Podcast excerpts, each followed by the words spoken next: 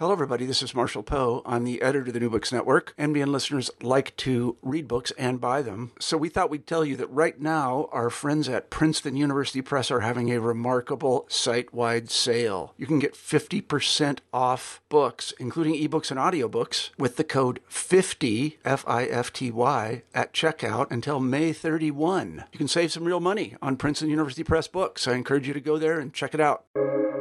Welcome to the New Books Network. When God began creating heaven and earth, the earth was void and desolate. There was darkness on the face of the deep, and the Spirit of God moved over the face of the waters.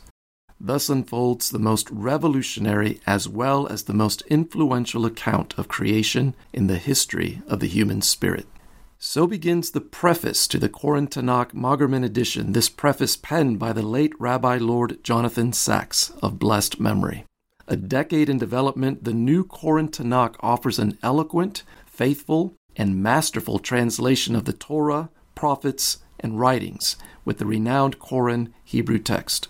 Join us as we speak with Rabbi Reuven Ziegler, editor in chief, and Jessica Sacks, translation team manager and senior translator for the Koren Tanakh. You're listening to New Books in Jewish Studies, a channel of the New Books Network, and I'm your host, Michael Morales. Rabbi Reuven Ziegler is chairman of the editorial board at Koren Publishers Jerusalem, director of research at the Toras Horav Foundation, and founder and editor in chief of Yeshivat Har Etzion's renowned Israel Koschitzky Virtual Beit Midrash. Aside from numerous articles, he is the author of Majesty and Humility, the thought of Rabbi Joseph B. Soloveitchik. Jessica Sacks, niece of Rabbi Lord Jonathan Sacks, is senior translator for Koren Publishers. Rabbi Reuven and Jessica, welcome to New Books in Jewish Studies. Glad to be here. Now, the first lines of the preface to the New Koren Tanakh reads, quote, To undertake a new English translation requires chutzpah and humility in equal measure, but neither more than yirat shamayim, fear and trembling before God. End quote. Rabbi Reuven, as editor in chief, tell us about this Koren Tanakh Hebrew English translation, about the work involved and and why another translation? Well, that that gets to the question of the chutzpah of undertaking a new uh, translation. Um, uh, first of all, the the process w- was nearly a decade, and it involved dozens of people uh, from the translation team headed by Jessica to reviewing scholars to footnote scholars to literary editors. Jessica was also one of our two literary editors, um, and uh, proofreaders and uh, cartographers and uh, design and typesetting. It was just it was a huge, huge project. So you so it's a good question. Why undertake such a crazy thing, especially in something that's been translated not just once or twice, but dozens and dozens of times?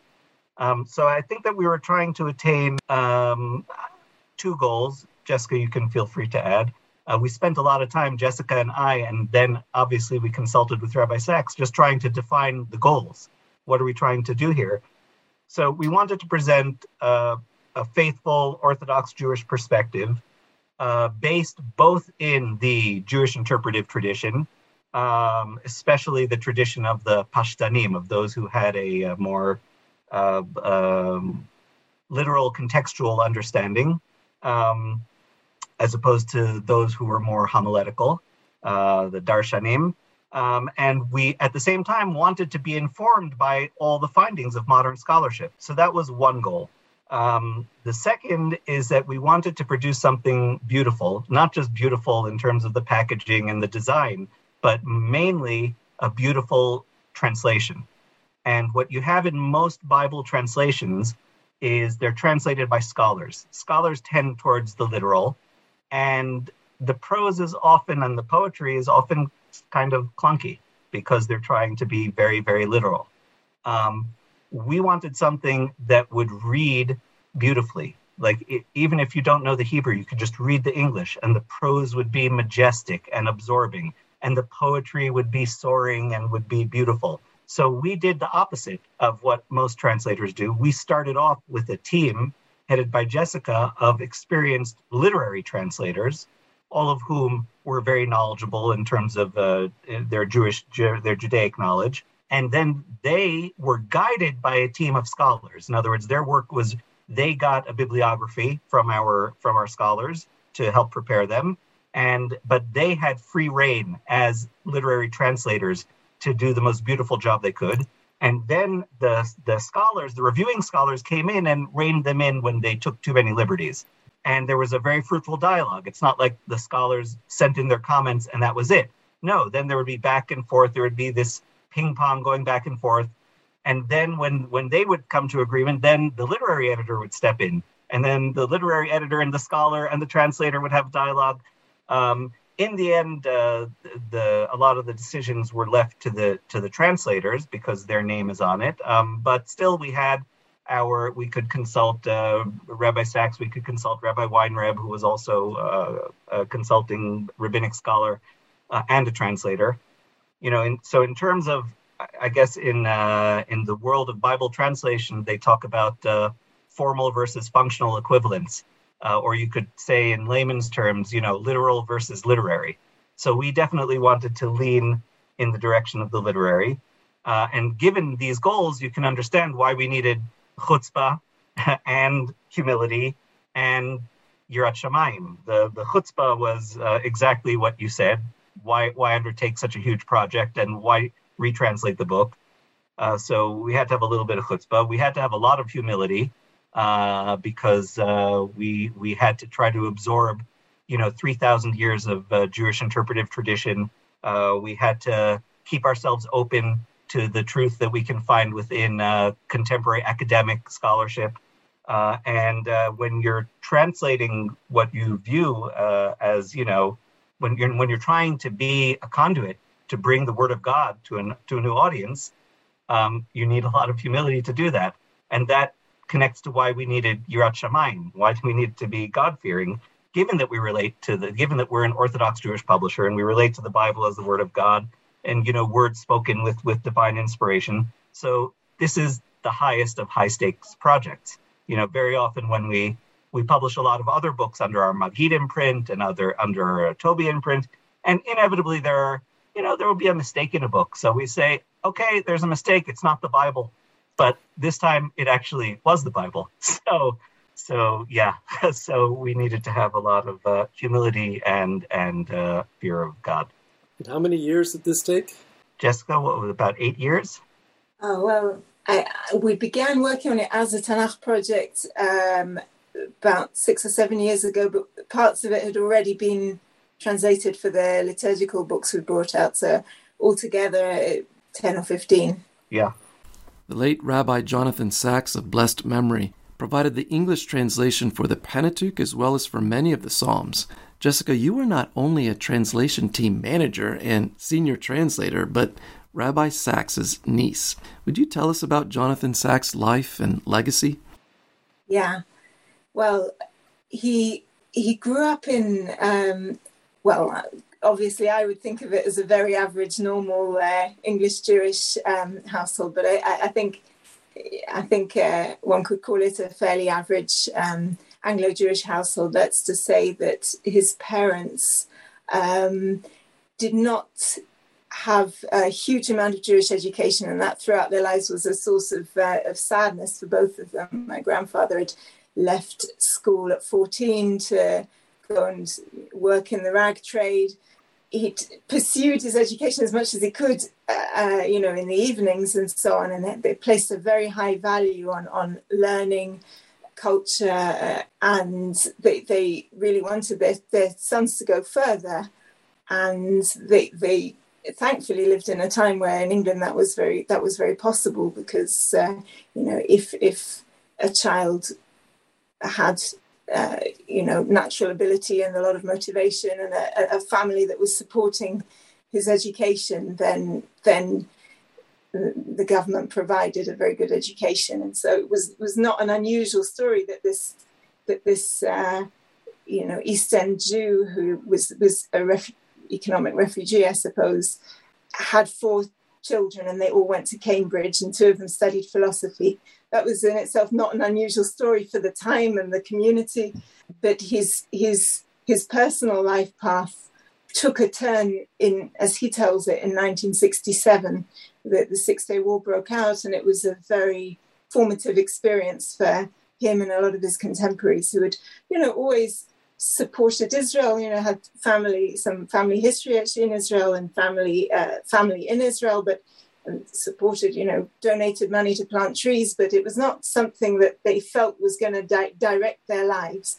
And suddenly, in 1967, this war broke out. The, the these, uh, you know, huge armies were coming with the intent to drive Israel into the sea, and it it it took these um, English Jewish students by surprise. How this, you know, existential terror, you know, really caught them up in it. They were all going and praying, and it, it, it raised for him uh, many questions about what this Jewish identity is that has so much deeper a hold on him than he had been aware.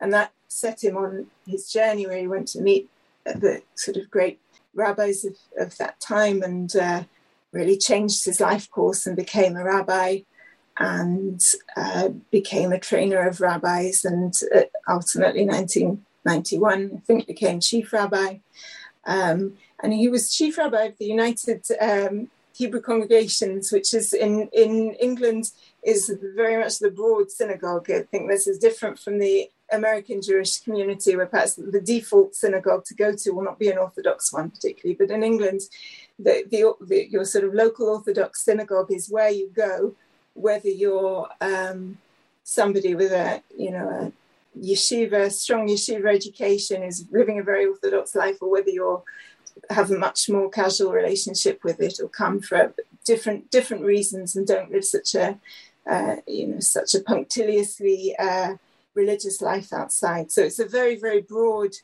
uh, spectrum. But of course, you know, as I've described that, you know that our extended family contains that whole spectrum. So he was not uh, fazed by that, and he and he spoke to that whole broad audience, sort of not never patronizing, never scolding, never trying to change people. But, you know, I think he very much believed that you don't go for the lowest common denominator because what unites us is the is the highest. You know, the highest um, messages and and questions of the Bible are really are the ones that are that we all have to deal with across the Jewish world and other traditions outside the traditions, you know, how to build a, just society, how to live together with people who are different from us, how to build our personal relationships, uh, society relationships.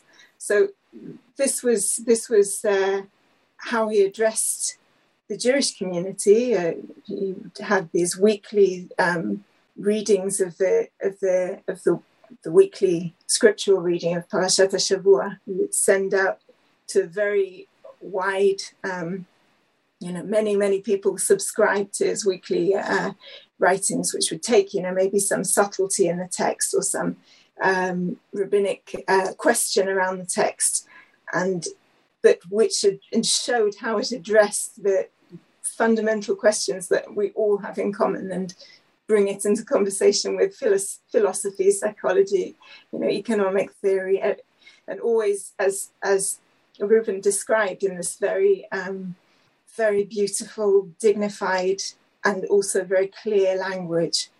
Uh, and at the same time as addressing this wide Jewish audience, he was also being turned to outside the Jewish world.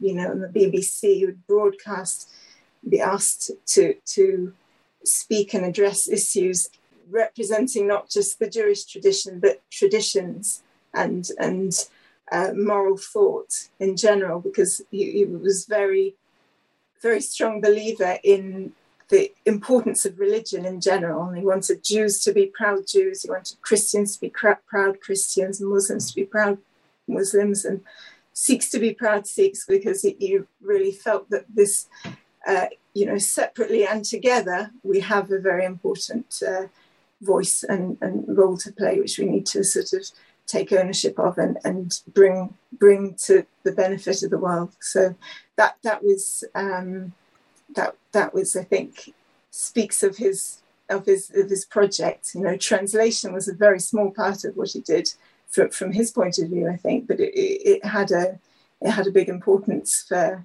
the people who use who use this translation and, and, and will use. I had read recently in one of Rebbe Schneerson's biographies that the Rebbe had an influence on Jonathan Sacks. Was that so? Yes, he cites he cites the Rebbe as as that major influence that really changed his course when he was when he was a student traveling around America, meeting many rabbis. He also mentioned Rabbi Soloveitchik as, as a very influential one, but he, tells of how he sat with the Rebbe and uh, and asked all his questions, and then the Rebbe started asking him questions. And what are you doing to to um, to uh, enhance Jewish life in the place where you are? What are, what are you doing? You know, this is what you must do. You know, I think he received his mission in a way from from from the Lubavitcher Rebbe. So, what else makes this edition of the Tanakh special?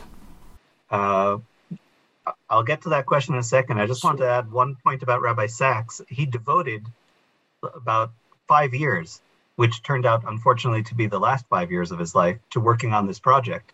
And he and he had invitations coming in from all over the world, you know, to speak, to to be on, uh, you know, committees and councils and advise, and that, and he blocked off time to work on this. And I think one of the reasons it was so important to him, um, it you know, it may be obvious, let's say, to, to Christians that a religious philosophy should be derived from the Bible.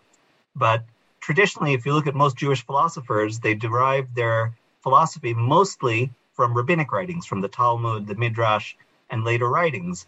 Uh, and uh, in the, I'd say, in the past 200 years, there's been a return to regarding the Bible as a as a wellspring of of Jewish thought, and to if you see, for example, Rabbi Samson Raphael Hirsch, um, his a lot of his, his thought really is biblically based, and Rabbi Sacks, it's very striking that he really is. He brings in obviously the Talmud and the Midrash and rabbinic writings, but he's very heavily based. Most of his deep philosophical destruction uh, discussions are constructed around a biblical narrative. And he really felt that that was what can speak to people today. It can be a source for Jewish philosophy. It can be a bridge between communities. And, and I think that's one of the reasons that, that he felt it was so important. He was so deeply connected to the Bible as a thinker that, uh, that he, he was very, he was very committed to putting out this new edition. Um, so not to get to your question, sorry about that. Um, so uh, there's there's a lot of features uh, in the in the new in the new uh, edition. I mean, it comes in different sizes, and uh, it comes in in three different editions: uh, a Hebrew English, an English only, and then an expanded Hebrew English, which I'll speak about in a minute. That one hasn't gone to print yet, um, but uh, one of the things. So obviously, the thing that that we had to put the most effort into is the translation and getting that right. Um, but we've spoken about that a little bit. Um, some of the other things, I mean, first of all, it's just beautiful in terms of just the layout, the fonts, the the look of the page, you know, the binding, the covers, etc. Um, the you know the thumb tabs, like in a dictionary, you know. Uh, I don't. Uh, in Jewish Bibles don't usually have that, but it's just it's a useful thing. Uh, some some we may recall what a dictionary is before you would go to dictionary.com. Um, it uh, one of the one of the, the features that I personally like the most about about this. Uh, before I get to all the material in the back, we have appendices, which I'll speak about in a minute, and in the different editions, they're between 60 to 160 to 900 pages uh, in the three different editions. But uh, the just the layout of the of the English page, the Hebrew page traditionally is is has divisions, has line breaks in certain traditional places. But it's not the way we format things today. Like if you read a novel, you have paragraphs, you have dialogue form as you know, dialogue appears in line by line. Uh, poetry will appear with line breaks and stitches and indentations. And so just looking at a page of, of an English book, you see what's prose, what's dialogue, and what's poetry. Um, so in the Hebrew English edition, if we didn't want it to be 3,000 pages, we we had to keep, you know, we, it's 2,000 pages, a thousand Hebrew, a thousand English, and the English is formatted just like the Hebrew, with large blocks of text with the traditional breaks. But in the English only, And in the expanded four volume edition, um, we formatted it uh, like a contemporary book uh, with paragraphs and dialogue and poetry. And that, that in itself makes it so much more accessible. In terms of the material in the back, Koren's been putting out Tanakhs uh, for 60 years. Actually, this is the 60th anniversary, 1962, the first Koren Tanakh came out. So 2022, we're going to have lots of events celebrating 60 years of the Koren Tanakh, which was really groundbreaking in many ways. And over the past 60 years, we've developed a lot of supplementary material. And so we, for this edition, for these editions, we could draw on 60 years of material that we already had, uh, in addition to new to new material that we commissioned. So there's uh, at the beginning of each book of the Bible, there's a timeline which shows you where this book fits in in the broader picture of the Bible. Um, there's a, a, subject division. You know, chapters uh, this through this are on are about A, or or it happens at this point. This takes you know this takes place for seven years. This place takes place for twenty years, uh, etc. So that's just very helpful. Uh, there are very short notes to help explain things that won't be obvious from the text. Like i don't know if, if uh, someone's naming a child and therefore she named him uh, simeon because god has heard me. So you know that that doesn't make sense in english. So we have a note explaining the derivation in hebrew. We also have in the back uh, maps genealogies uh, charts uh, uh, layout of the of the tabernacle of the temple pictures of the priestly garments and you know, flora, fauna, archaeological discoveries, uh, et cetera, et cetera. Now, so as I said, the, the Hebrew, the Hebrew English edition has 60 pages of supplementary material in the back in full color. The English only, which is about to come out, uh, has 160 pages of material. And then we're putting out what we call the Hadar edition, which I think will only be in the large size. It's going to be three volumes, English, Hebrew, uh, one for the Torah, the prophets, and the writings. That's the traditional Jewish division of the Tanakh. Uh, and then the fourth volume is uh, over 900 pages of supplementary material, which is really a, a, a, guidebook to the connection between the, the, the, the Bible and the land of Israel. And there is uh, just unbelievable amounts of material that, you know, can guide you through, let's say, uh, biblical tours through Israel, uh, routes that you can take, what you'll see. Uh, you know, w- what's the archaeological findings? What's the the biblical place? Where is it today? Um, just basically any question you could ask is pretty much answered there. Uh, so that's going to be an amazing addition. The Hebrew version of that uh, is about to come out. I just actually got an early copy today It's right behind me on that desk. And uh, and my family was just oohing and eyeing over it uh, right before we started speaking. How about we look at some examples of the English translation? Perhaps beginning with you, Jessica. Would you tell us about one passage that is particularly dear or memorable to you? It's a, it's a difficult selection. I, I, would like, if it's okay, I'd like to add um, something to what Reuven said at the beginning when we were talking about chutzpah and humility, is because you know I, I the, the, the fear and the chutzpah uh, come back to me every time I um, come to talk about translation choices and so on. I, I, I, wanted to add a word about the tradition that we are part of, because I, I, the history of scriptural translation is extremely fraught in the church uh, for very very uh, understandable reasons. But I think it's important to say that the history of synagogue translation, which is what we're joining, is uh, is a little different and probably a sort of quieter history that goes right back to the beginning of the synagogue and the, or certainly the early days of the synagogue, and sort of the first century in the land of Israel when when Hebrew was still an active language in, in, in different contexts, but when not everybody in the synagogue could understand scriptural reading. There, from from that early beginning, there was an almost a simultaneous translation going on in the synagogue. With the the the the scriptural portion would be read, the reader would stop at the end of the verse, and somebody would stand up and improvise an explanatory Aramaic translation so that everybody was accessing it. And not many, there are communities that preserve that tradition, not many. Um, but that, um, that sort of essential situation whereby the Hebrew is always present in front of us and we're always using it. And in every Orthodox synagogue around the world, the Hebrew text is being used in the in the reading and in the prayer. Um, and and and access to uh, Hebrew education is one of the you know the obligations of the community to provide.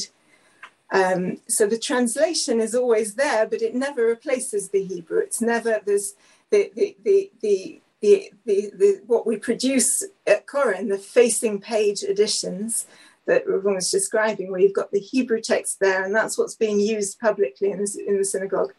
Um, and next to it is a translation that is every person is using as they see fit to access the Hebrew.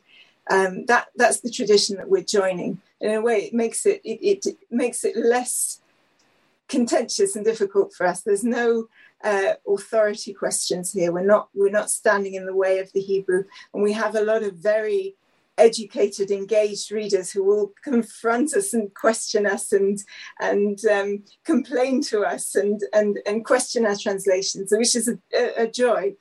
Um, at the same time, we belong to a tradition, and this is again, I think I think this is something that all Jews can agree on. While we can't agree in any given passage on how it is to be understood, it's absolutely fundamental that we all agree that it bears multiple uh, multiple understandings, multiple interpretations. That's that's fundamental to every sermon. That the text can be interpreted more than one way. So we, you know, many of our readers will not be uh, engaging in that way, a critical way. Um, they won't be pulling apart the translation. We were translating more thinking of the sort of, in inverted commas, the innocent reader who is reading the, the translation straight as it comes to try and access the, the, um, the text and experience the text, not thinking too critically, but they're not naive. They know that we are one of many. They know that we, um, that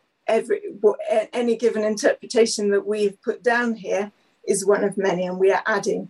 So that, that's, that's what gives us, I suppose, the chutzpah and the courage because, you know, is it, coming from that tradition of, of multiple readings and of always looking for more understandings. You know, as a translator, you have to sit down and try and say, what, it, what is the truest interpretation of this text? So we try and do that, but we would express it as, you know, what is closest to the simple meaning of this text?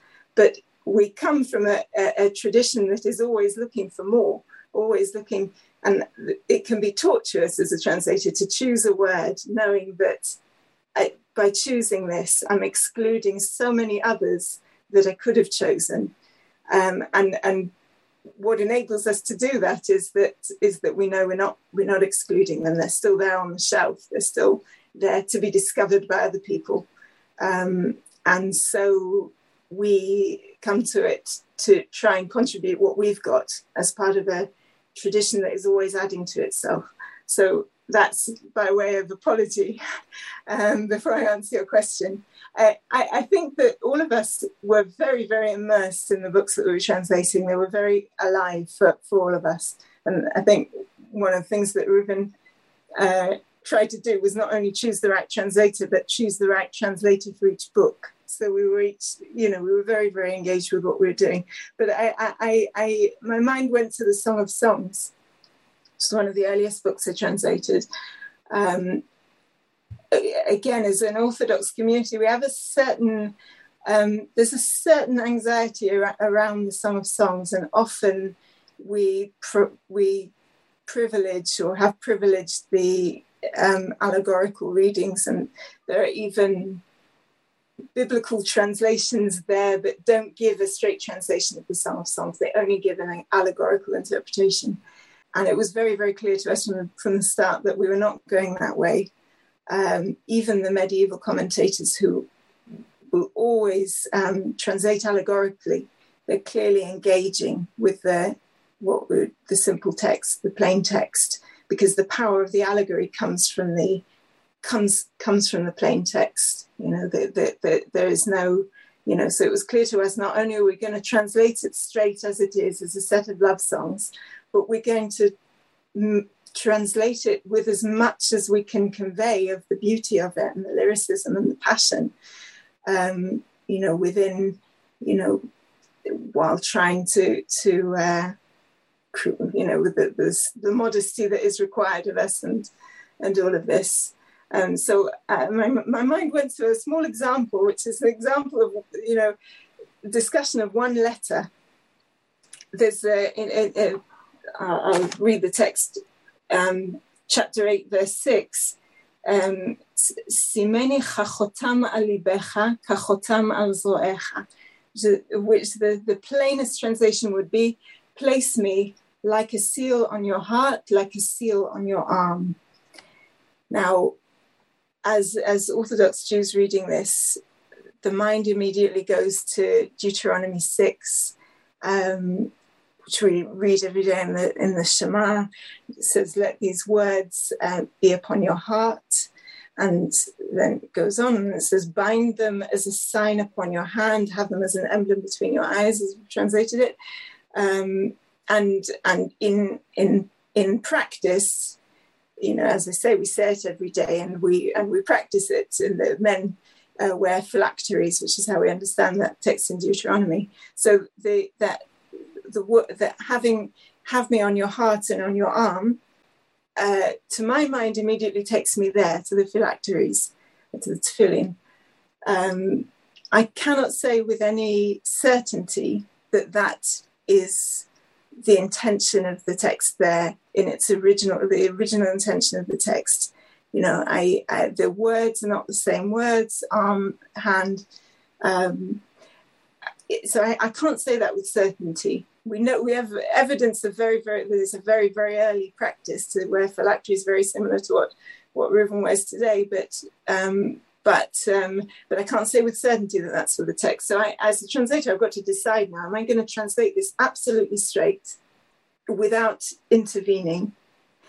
In which case, the possible reference there will be diluted because the the when you read the Hebrew text as you're conversant with it, it's it, it it's a the, the references are constantly alive. The, the cross biblical references are constantly active in your mind. In, in English, you know, English, there's much more English and it is diluted down. Those references are diluted. So I, uh, my fear is I can translate it absolutely straight without pushing this the text in any direction, and then that avenue will be lost. Or I can push it a little bit further and risk putting something in there that isn't there. Now, you, usually we would take the first option because we don't we don't have that much chutzpah. We don't want to add, you know, we want to leave that to footnotes and commentaries and study. So this was an example of uh, a, a, an unusual example of a sort of a conscious, you know, as I was struggling with this text, a, a conscious sort of intrusion of life into the work because, uh, it, you know, a, brave decision had been made to um, have as a translator for this text, you know, a young at the time unmarried woman. I mean, relatively young, not not young to be an unmarried woman in the Orthodox world, but uh, I, I, it, you know, it was, a, it was, a, brave choice on on the part of Matthew Miller. Um, and I was sitting, um, you know, somebody quite close to the perspective of this voice, um, which is, you know, of a young woman. Um, and I and I, I felt my hardship and the hardship of my uh, you know fellow travelers in this uh, in this uh, in this world and on this on this search you know the the the phylacteries tefillin today in orthodox life they very much belong to the um, the ritual side the unheroic side of religious life you get up in the morning and get up early and there's this list of things you have to do before you have breakfast it's not very heroic. It's not very, you know, it's this sort of, in the Orthodox world, the tefillin are quite a male symbol, but it doesn't have that uh, machismo, shall we say.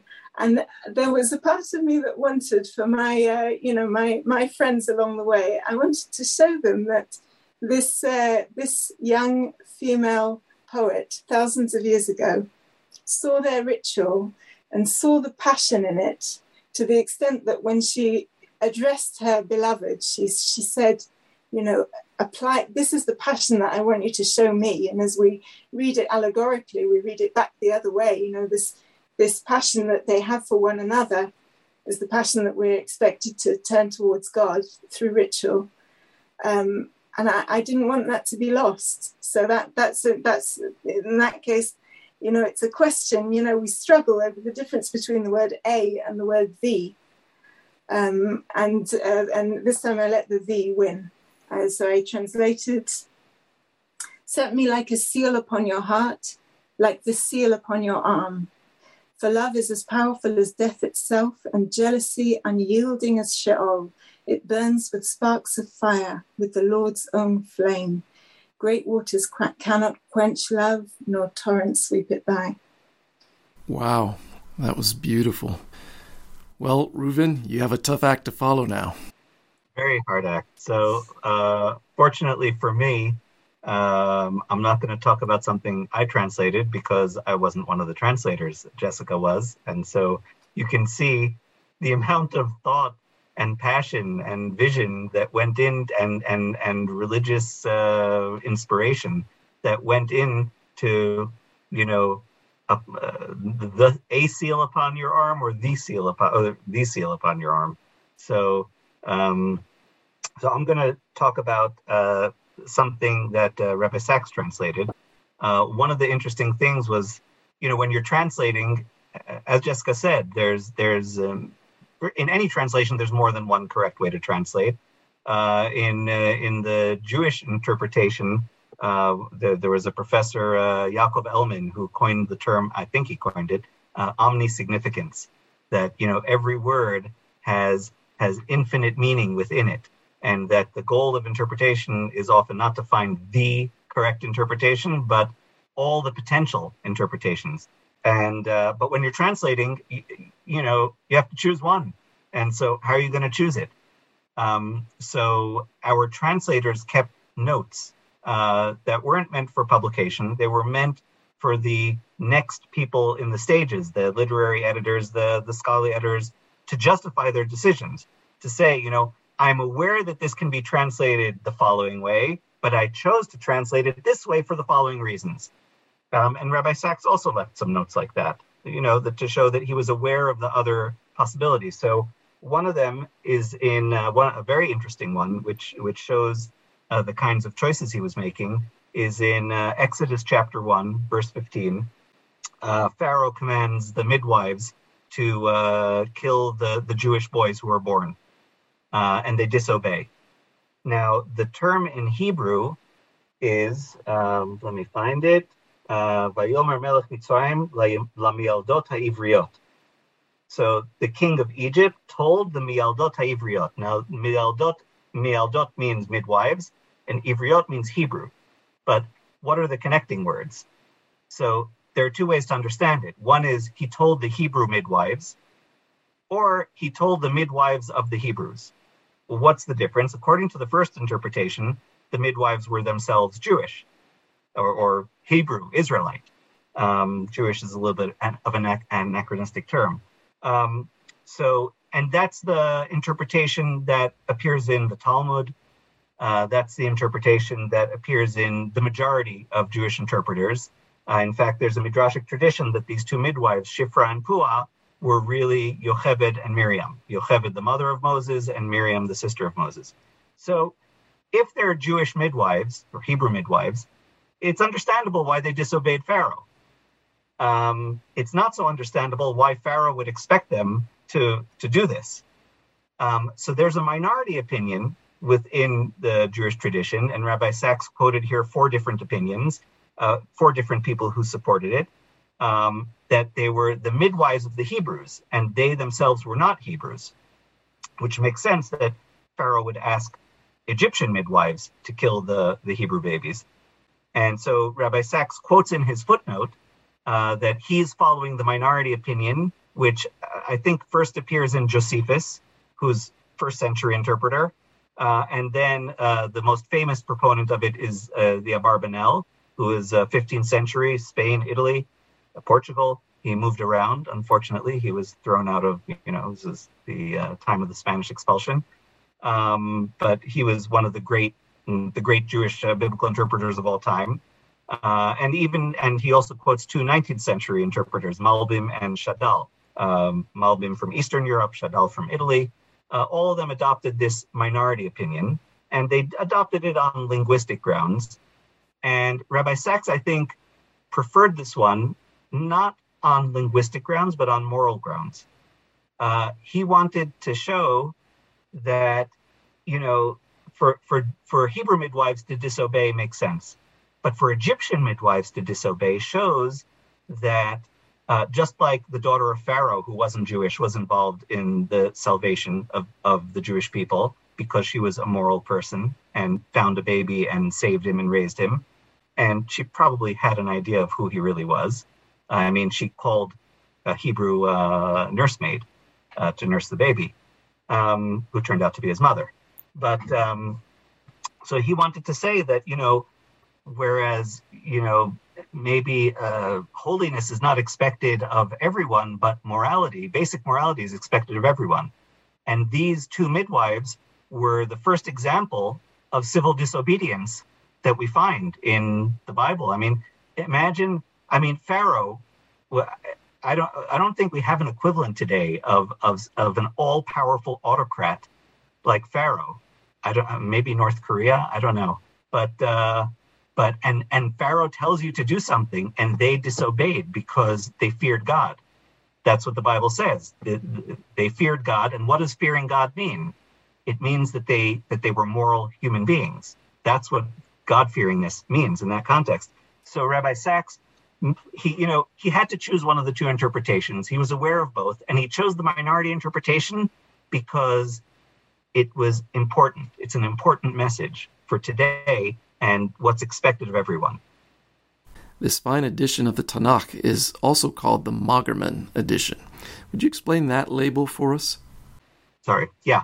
Um, the well, you know, it required uh, chutzpah and humility on our part, but it required a kind of uh, madness and devotion on the part of the donors who sponsored this edition. Uh, David and Deborah Magerman, um, who I believe they're from Philadelphia in in the states, um, and they were really taken by this vision. You know, the our publisher Matthew Miller met with them and said we want to undertake a very ambitious and perhaps foolhardy uh, undertaking, but we have Rabbi Sacks on board, and these are the reasons we want to do it. And it's going to be a huge project, as it turned out to be. And we want to do it to the highest possible standards, which means we want to hire the best people, have a big staff, don't skimp on anything.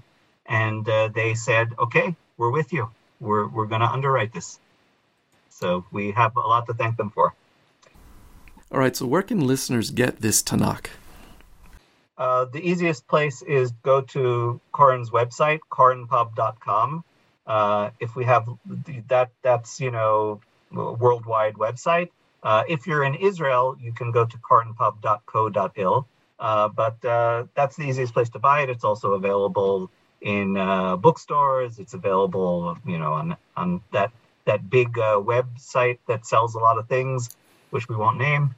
Um, but uh, yeah, it's it's widely available. It's right now the Hebrew English edition is what's available. Very soon, the English only edition will be available, and going to print in the summer will be that mega four volume edition that I was speaking about before.